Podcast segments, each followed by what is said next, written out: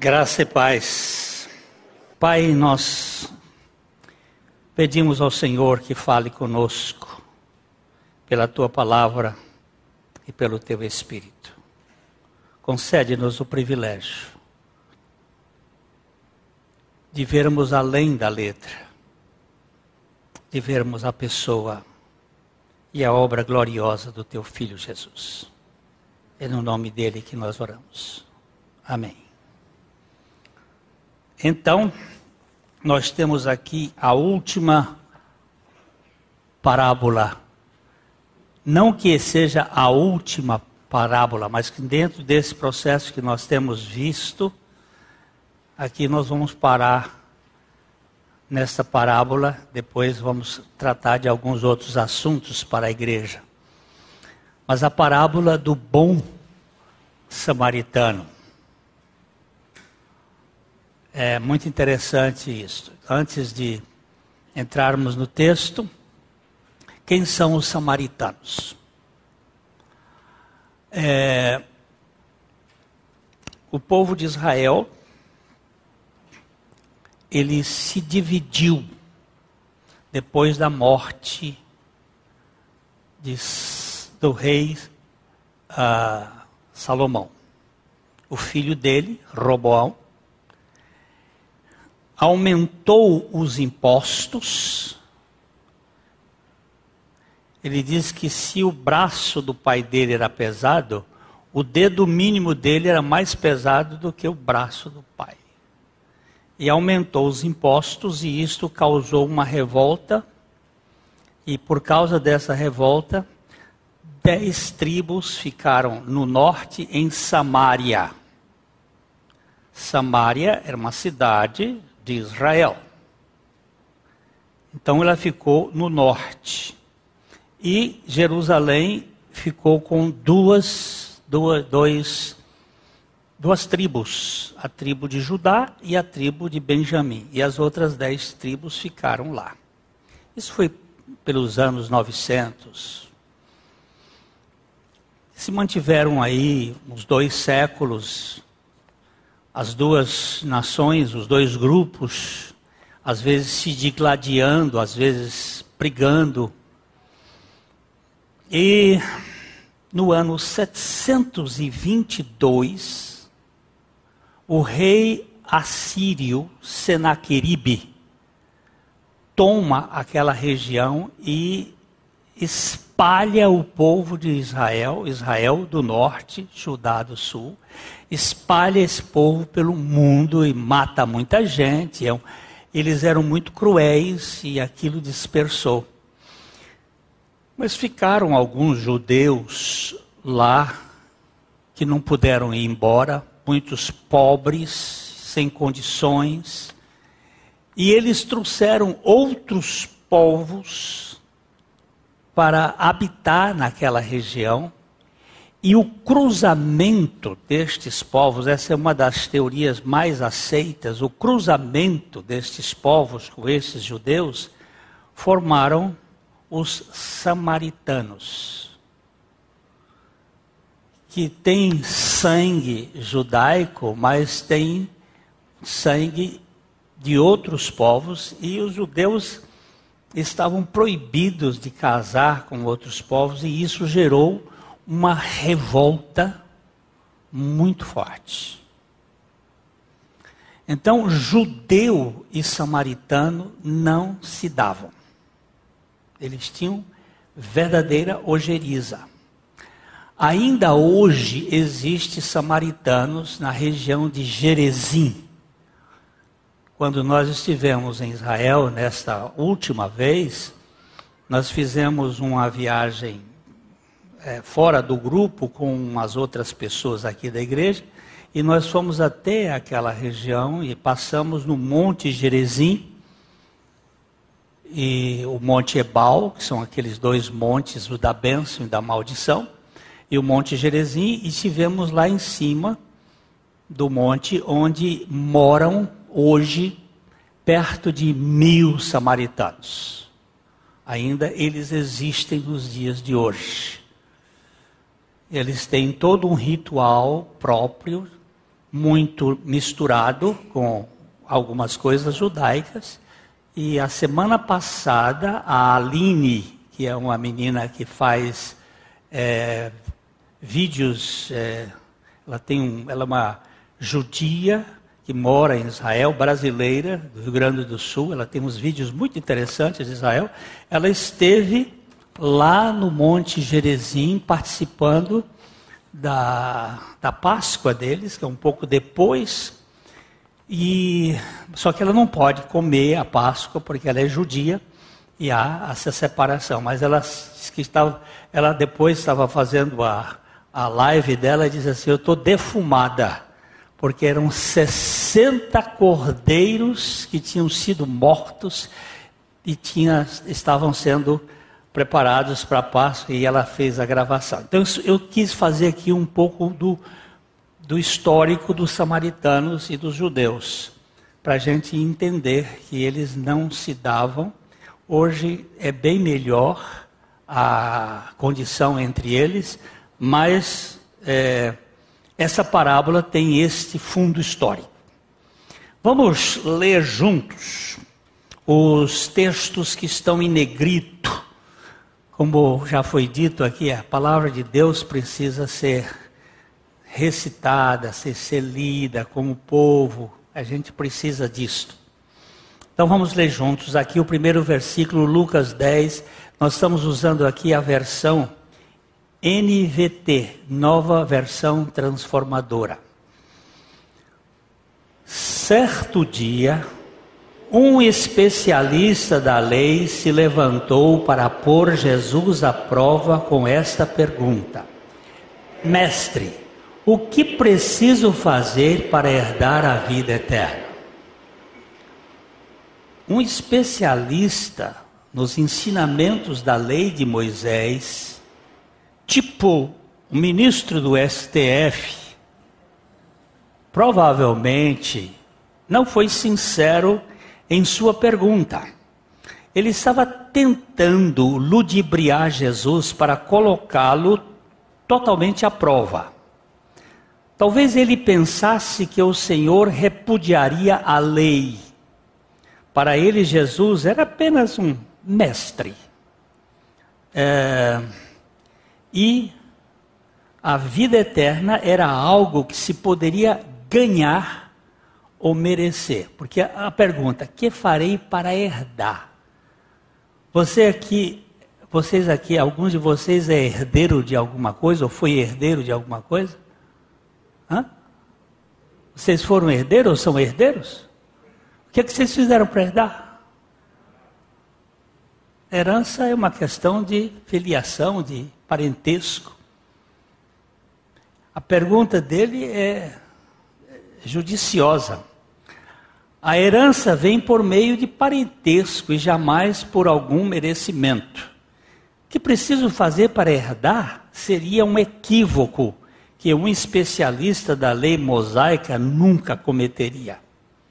Aqui está algo que aponta para a falácia jurídica desse casuísta, casuísta mal intencionado. Por isso que eu disse que ele parece com o ministro do STF. Tem, tem sempre os meandros, querendo pegar alguma coisa. Vamos ler juntos o versículos 26 a 28 de Lucas 10. Jesus respondeu: O que diz a lei de Moisés? Como você a entende? O homem respondeu: Ame o Senhor, seu Deus, de todo o seu coração, de toda a sua alma, de toda a sua força e de toda a sua mente, e ame o seu próximo como a si mesmo. Está correto, disse Jesus. Faça isso e você viverá. A primeira coisa que Jesus foi falar com o homem da lei foi da lei. E ele pergunta: o que diz a lei de Moisés? E depois ele diz: como você a entende? E o homem respondeu: certo. ele sintetizou a lei de Moisés, os dez mandamentos, em dois. Os judeus naquela ocasião, em virtude das suas passagens pela Babilônia, eles acabaram criando um, um código extraordinariamente grande de princípios, de leis. 613. Você imagina? Quero um matemático rapidamente aí. 613 menos 365. Quantos são? Quanto sobra? 613 menos 365. Pega a, a, a calculadora aí, menino. Hã? 242. O que, que significa esse? 48. O que, que significa 248 e 365? 365 são os dias do ano e são os, os mandamentos negativos. E 248 os mandamentos positivos. Você vê que a mentalidade de, de mandamento é sempre para não. Então eles tinham 365 mandamentos negativos e 248 mandamentos positivos. Mesmo assim, este homem fez uma síntese extraordinária. Ele pegou os mandamentos e diz: ó, manda, os mandamentos se dividem em dois, que é amar a Deus não é sobre todas as coisas. Por favor, essa expressão aqui no Brasil foi cunhada por Alziro Zarur. A Bíblia não diz que é amar a Deus sobre todas as coisas. É, o texto é: Amarás o Senhor teu Deus de todo o teu coração, de toda a tua mente, de todo o teu entendimento, de todas as tuas forças. Na verdade, a gente faz aqui um, um acróstico: café. Que café? Amar a Deus com coração, alma, K, força, fé, força, F e entendimento, E. Então você pode botar café. Lembra que é amar a Deus desta maneira. Não é sobre coisa, não, porque você pode amar a Deus sobre todas as coisas e depois amar uma pessoa mais do que a Deus. Tem mãe que ama mais o filho do que a Deus. Tem mulher que ama mais o marido do que a Deus. Por isso, às vezes, fica decepcionado quando o marido pisa na bola. Porque se você tivesse uma, um amor menor por ele, você não ficava decepcionado, porque a queda, a queda é maior quando o degrau é maior. Se o degrau é no resto do chão, a queda não é tão grande. Então a gente não tem tanta decepção quando está no. Agora, amar a Deus e amar ao próximo. Ele sintetizou, porque os mandamentos, os dez mandamentos, são quatro verticais e seis horizontais. Depois você pode pegar isso lá em Gênesis, em Êxodo 20 ou Deuteronômio 5, você vai verificar que os mandamentos verticais são ligados a Deus, são quatro. E os mandamentos horizontais são ligados a relacionamentos, são cinco, são seis. Então, os dez mandamentos. É... Jesus disse: está correto, faça isso e viverá. O Senhor levou tudo isso em consideração na sua resposta. Se o tal especialista fosse humilde e penitente, Jesus teria respondido mais diretamente. Nessas circunstâncias, Jesus dirigiu sua atenção para a lei. O que a lei exige? Exige que o homem ame ao Senhor supremamente e ao próximo como a si mesmo. Jesus disse que se ele fizesse isso, viveria. A princípio, pode parecer que o Senhor estivesse ensinando a salvação pela observância da lei, mas não foi esse o caso. Deus nunca pretendeu que alguém fosse salvo por guardar a lei. Os dez mandamentos foram dados, dados a pessoas pecadoras. O propósito da lei não é salvar alguém do pecado, mas produzir o conhecimento do pecado. A função da lei é mostrar ao homem quão pecador e culpado ele é. A lei é para diagnosticar o pecador. Agora, em março, eu tive uma febre. Estava indo tudo bem, né? Nós tivemos o Covid. Minha esposa foi diagnosticada primeiro, depois eu, depois eu tive uma febre. Diante da febre, que é um sintoma de reação do organismo em defesa, nós tínhamos que procurar imediatamente um médico. Tem muita gente, eu vou dizer isso aqui porque tem muita gente esperando. Entra na febre ou em algum sintoma mais sério e, e fica tomando aí suas meizinhas. Aí você tem que procurar um especialista. E fomos ao especialista e ele mandou fazer uma tomografia. E essa tomografia servia para quê? Para diagnosticar. E o meu pulmão estava aí com, a princípio 25%, depois foi a 50% de vitrificação. Então, para que, que serve a tomografia? Para diagnóstico. Ela não trata. Para que, que serve a lei? Para diagnosticar. Porque nós vemos que não somos capazes de cumprir a lei. O meu filho, ele trabalhou numa uma grande empresa lá em São Paulo, uma época, e o dono daquela empresa, um judeu, um dia ele estava conversando com um rabino em Nova York, e ele disse para o rabino: eu já cumpro nove dos dez mandamentos. O rabino olhou para ele e disse: Você cumpre nove dos dez mandamentos? E qual é o que você não cumpre? Ele disse: Na hora eu escolho. É coisa mesmo de judeu. Eu escolho um que eu não vou querer cumprir agora. Nós nunca cumprimos os mandamentos o homem.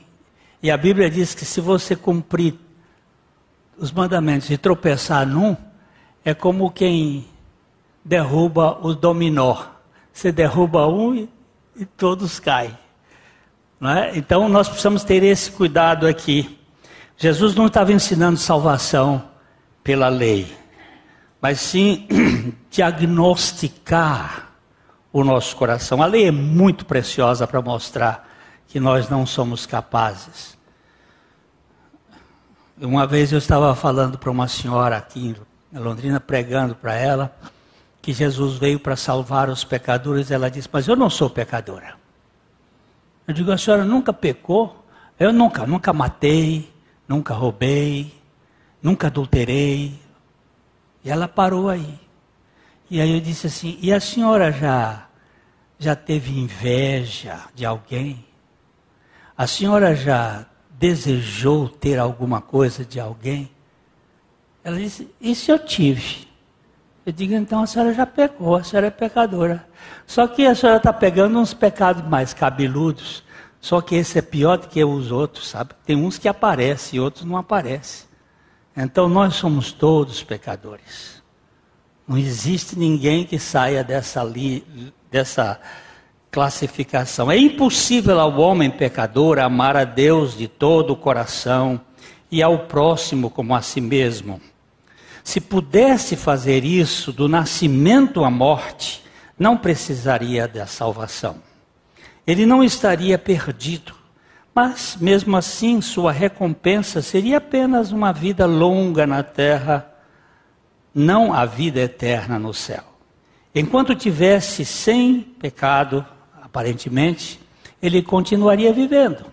A vida eterna é apenas para pecadores indignos que reconhecem sua condição perdida e que são salvos pela graça de Deus mediante a redenção em Cristo Jesus.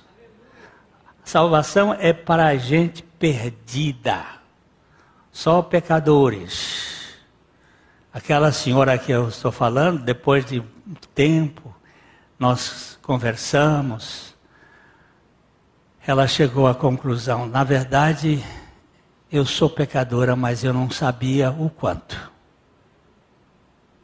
Às vezes a gente acha sempre esses pecados mais sórdidos, mas nós somos pecadores. Portanto, a declaração de Jesus, faça isso e você viverá, foi hipotética. Se a sua referência à lei tivesse o efeito desejado sobre o especialista, ele teria dito: se isso é o que Deus exige, então eu estou perdido, desamparado e sem esperança. Eu me lanço em seu amor e misericórdia. Salva-me por sua graça. Mas observe a sua indagação. Vamos ler aqui o verso 29. O homem, porém, querendo justificar suas ações, perguntou a Jesus: Quem é o meu próximo? Presta atenção como ele é ardiloso. Ele teve uma resposta certa, né? e o Senhor Jesus disse: faça isto e viverá. E ele então quer saber quem é o meu próximo. Em vez de depender de Deus, ele procurou se justificar. Porque ele deveria ninguém o acusou. Houve uma consciência de culpa e o seu coração se encheu de orgulho para resistir. Ele perguntou: Quem é o meu próximo? Foi uma tática evasiva de sua parte. E agora nós temos aqui a narrativa do Senhor Jesus para a parábola é um pouco longa, mas nós vamos ler juntos esta parábola aqui. Jesus respondeu com uma história. Certo homem descia de Jerusalém a Jericó quando foi atacado por bandidos.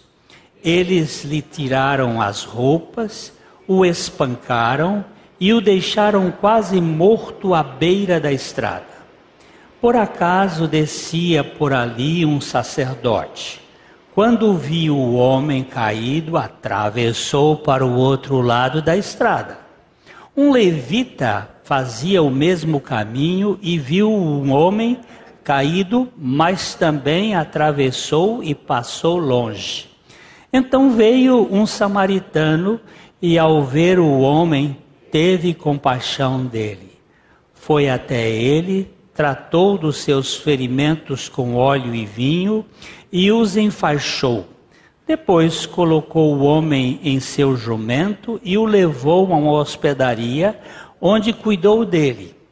No dia seguinte, deu duas moedas de prata ao dono da hospedaria e disse: Cuide desse homem. Se houver preciso gastar mais com ele, eu lhe pagarei a diferença quando voltar. Jesus pega agora logo um samaritano. O homem que descia, descia de Jerusalém para Jericó. Jericó está lá embaixo, Jerusalém está lá em cima. Essa descida normalmente era depois do culto. Era depois de ter prestado a sua adoração. O sacerdote, o levita também desciam. Esse homem estava descendo por ali e foi assaltado. Ladrões e assaltantes não só tem hoje, não. Essa turma faz tempo que vive na terra. E ele espancou e deixaram a beira da estrada meio morto. Foi em resposta a essa pergunta, quem é o meu próximo, que o Senhor Jesus contou a história do bom samaritano. A gente bota o bom aí porque é para aliviar, mas era um samaritano. Os detalhes da história são familiares. A vítima do roubo, muito provavelmente, era um judeu e estava quase morto na estrada para Jericó. O sacerdote judeu e o levita recusaram ajudá-lo. Talvez temessem que fosse uma cilada e que também pudessem ser roubados se demorassem. E foi um, um odiado samaritano quem veio em seu auxílio, aplicou os primeiros socorros, levou a vítima para uma pousada e providenciou seus cuidados. Para o samaritano, o judeu necessitado era o seu próximo. Qual desse, vamos ler juntos o texto de os versículos 36 e 37, Lucas 10. Qual desses três você diria que foi o próximo do homem atacado pelos bandidos? Perguntou Jesus. O especialista da lei respondeu: Aquele que teve misericórdia dele. Então Jesus disse: Então vá e faça o mesmo.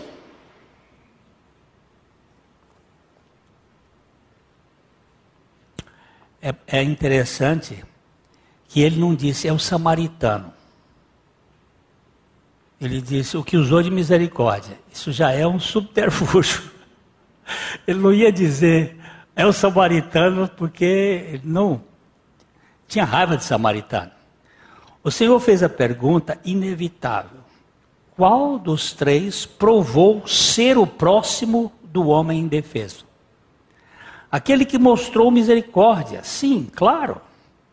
Então o especialista deveria ir fazer o mesmo.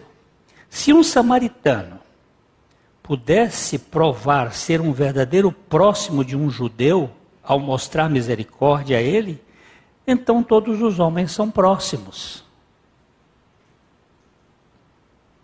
Não é difícil vermos no sacerdote, no levita, uma imagem da impotência da lei para ajudar um pecador morto a lei uh, para ajudar o pecador morto. A lei ordenava: ame o seu próximo como a si mesmo, mas não dava poder de obedecer. Eles sabiam o que a lei dizia, mas não tinham amor para tal envolvimento.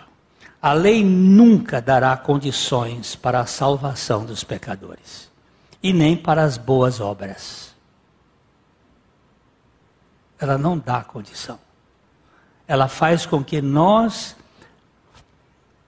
é, façamos aquilo que achamos ser as boas obras, mas para aqueles que não nos ofendem moralmente.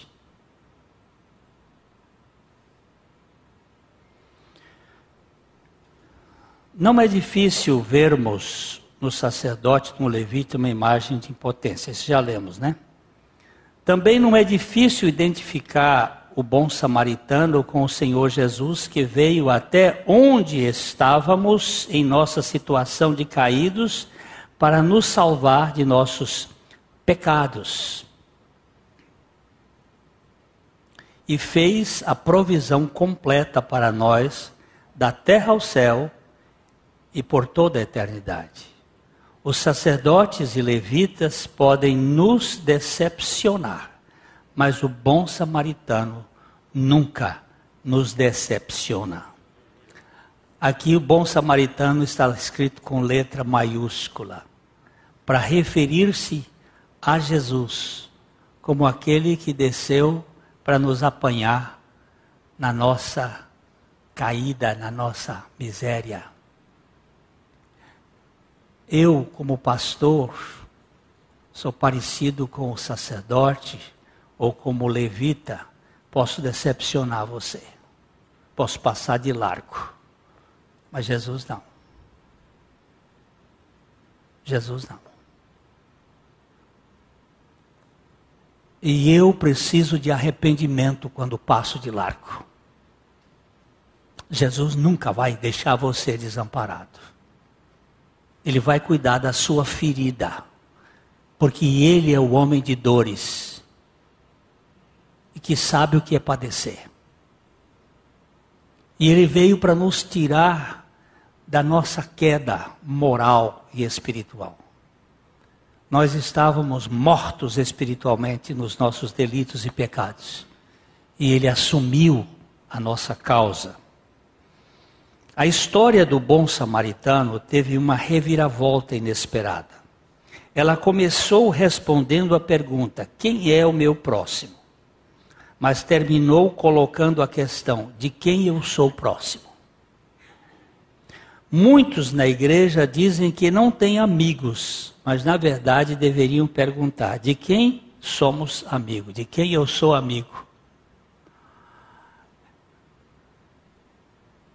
Não é esperar que o outro seja seu amigo. É você e eu irmos em busca do outro para ser amigo dele. O Larry Coy foi um pastor que esteve no Brasil na década de 60, 70, eu fiz um curso com ele lá no Rio de Janeiro chamado Conflitos da Vida. E ele contou uma experiência com a sua filha Carol. Ela chegou numa cidade, mudaram de, de cidade, ele, ela foi para uma escola e depois de uns dois meses, ela chegou para ele e disse: Pai, eu não tenho nenhuma amiga na escola. Ninguém gosta de mim. E ele disse: Isso não é verdade. Você não é amiga de ninguém na escola. Você está esperando que o outro venha para lhe bajular, para lhe receber. Por que, que você não vai em direção ao outro? Porque você é muito orgulhosa. Porque você é muito cheia de si mesma. E ele disse que falou sério com ela. A sua agora missão é fazer amigos na escola. Passaram-se uns dois meses, ela chegou para ele e disse: Pai, eu já tenho seis amigas na escola. Ele disse: Não é verdade isso. Você é amiga de seis pessoas na escola. Você foi na direção deles. E aqui nós, Jesus muda a questão de quem é que quem é o meu próximo, não de quem eu sou próximo. De quem eu sou próximo.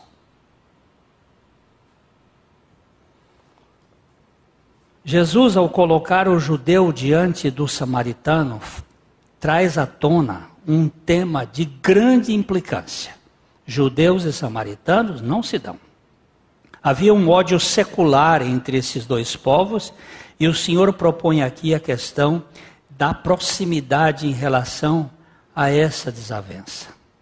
Na perspectiva de Jesus, o próximo deve ser o meu inimigo que precisa de misericórdia. Eu já contei aqui, alguns anos, a história de um pastor muito famoso na Inglaterra, Samuel Rutherford, um homem de primeira linha, um erudito. E um dia ele recebeu uma um homem que estava viajando a cavalo. Isso é 1600. Um homem que vinha a cavalo não pôde viajar mais porque caía muita neve. E ele chegou à casa do Rutherford e pediu um abrigo. O Teford, ele não tinha televisão naquela ocasião, então ele tinha 13 filhos. Você imagina o trabalho dele para cuidar dessa meninada toda. A casa tinha um, uma mesa comprida para receber aquelas crianças e tal.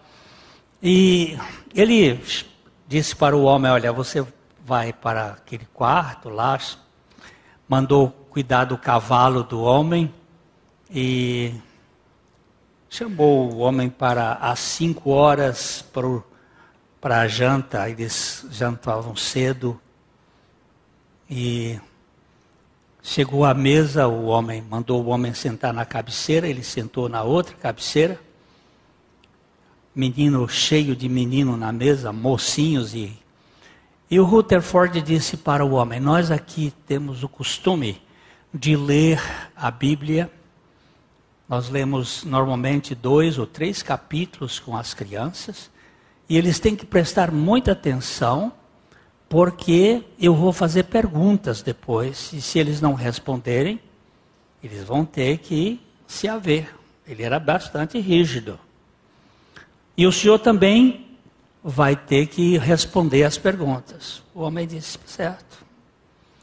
E então ele leu o profeta Isaías, uns dois ou três capítulos, e depois ele começou a fazer perguntas para as crianças mais fáceis e para outros mais difíceis. Aí, como o homem ele não conhecia, ele perguntou ao homem: quantos são os mandamentos? E aquele homem disse: onze. Aí as crianças começaram a rir ali. E, e ele disse: Não, não são onze os mandamentos, são dez. E ele passou então a recitar os dez mandamentos, porque a mente dele muito clara. Então, eu sou o Senhor teu Deus, aí recitou os dez mandamentos. Quando ele terminou, o homem perguntou, disse: está faltando um mandamento. Jesus disse: Um novo mandamento vos dou. Que vos ameis uns aos outros, assim como eu vos amei. Agora, o homem não é tão ignorante. Quem é o Senhor? Até aquele instante, ele tinha recebido, o homem nem perguntou o nome dele. O homem tira o seu a sua capa de frio, porque naquele tempo não tinha aquecimento. Só lareiras e às vezes eram difíceis de lareiras. Tirou a capa e virou as costas para Rutherford. E nas costas estava a sua roupa, o cardeal de Canterbury, o homem que Rutherford mais detestava. sem conhecer, ele já o detestava. Aí Rutherford ajoelhou-se e disse ao cardeal: Imponha as suas mãos sobre a minha cabeça, para que eu possa te amar, como Jesus amou. Dizem os historiadores que desse em diante, Rutherford não era mais o mesmo. Era um homem cheio da graça de Deus.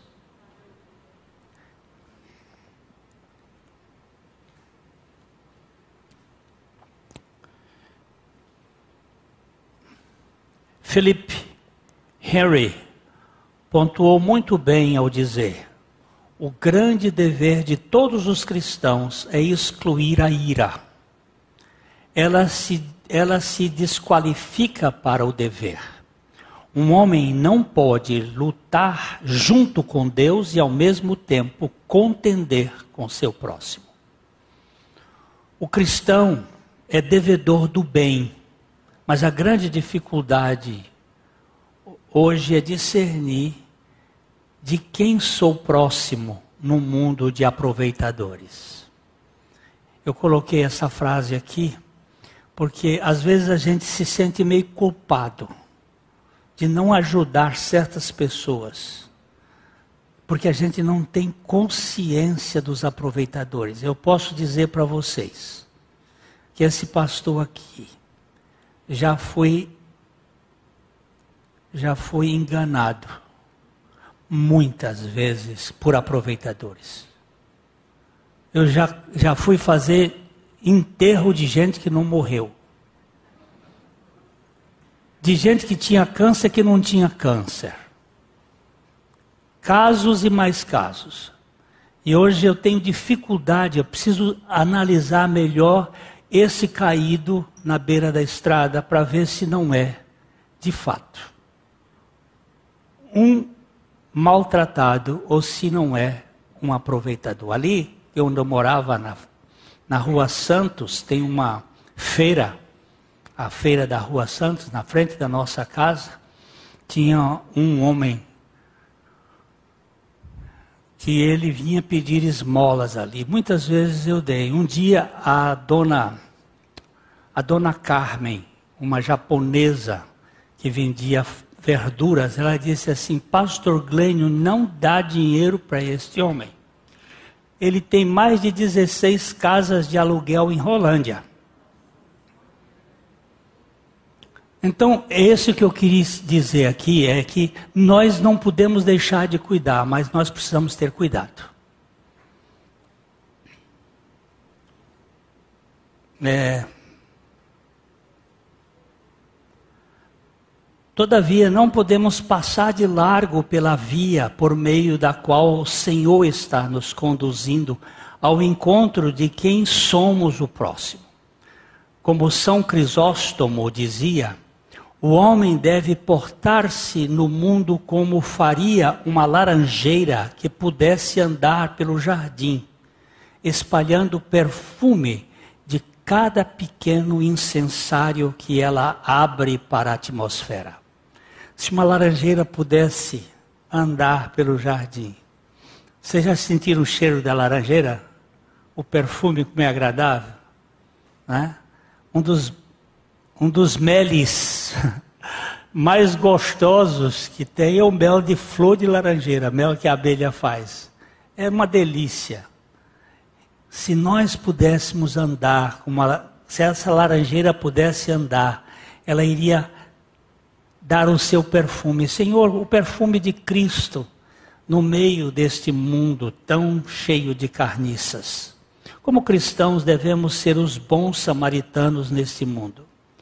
John Stott é um teólogo anglicano que morreu há poucos anos atrás, ele afirmava: não temos liberdade para dizer que nossa única responsabilidade como cristãos é pregar o evangelho da salvação, visto que a justiça moral e a social virão normalmente em seguida.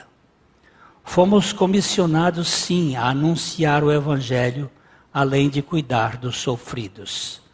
Se perdermos de vista o cuidado com os quebrados, nada sabemos desta parábola.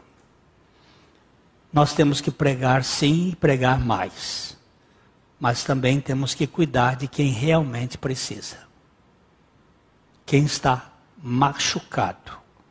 Quero lançar um pensamento de José Fajardo como imperioso.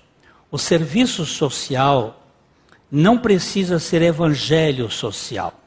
Significa fazer algo com a dor e o sofrimento, pelo amor cristão.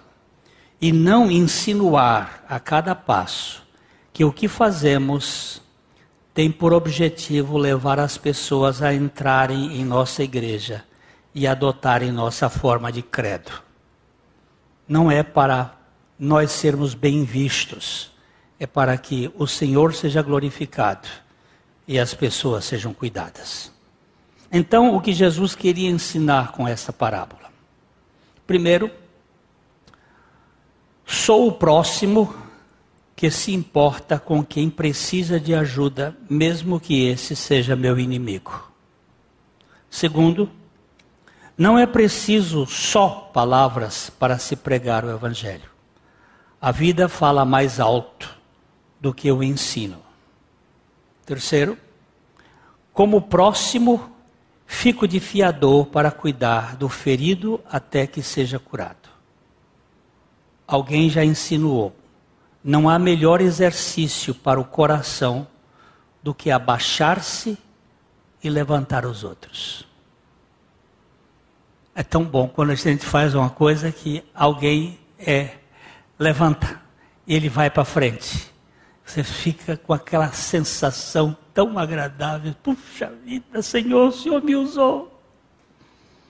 As pessoas não irão interessar-se pelo que nós sabemos, até saberem que nós nos interessamos pelo que elas estão passando.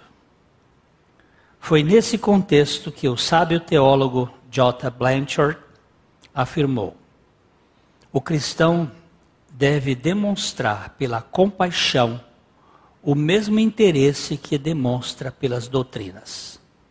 O bom samaritano é uma boa ilustração dessa verdade. Se eu tenho um bom interesse pelas doutrinas, se eu cuido bem das doutrinas e não cuido bem da compaixão, eu preciso pedir a Deus compaixão, para que eu possa ser parte da solução dos problemas e não parte dos problemas. Que o Senhor nos dê a graça de trabalhar com as pessoas para a glória do seu próprio nome. Amém?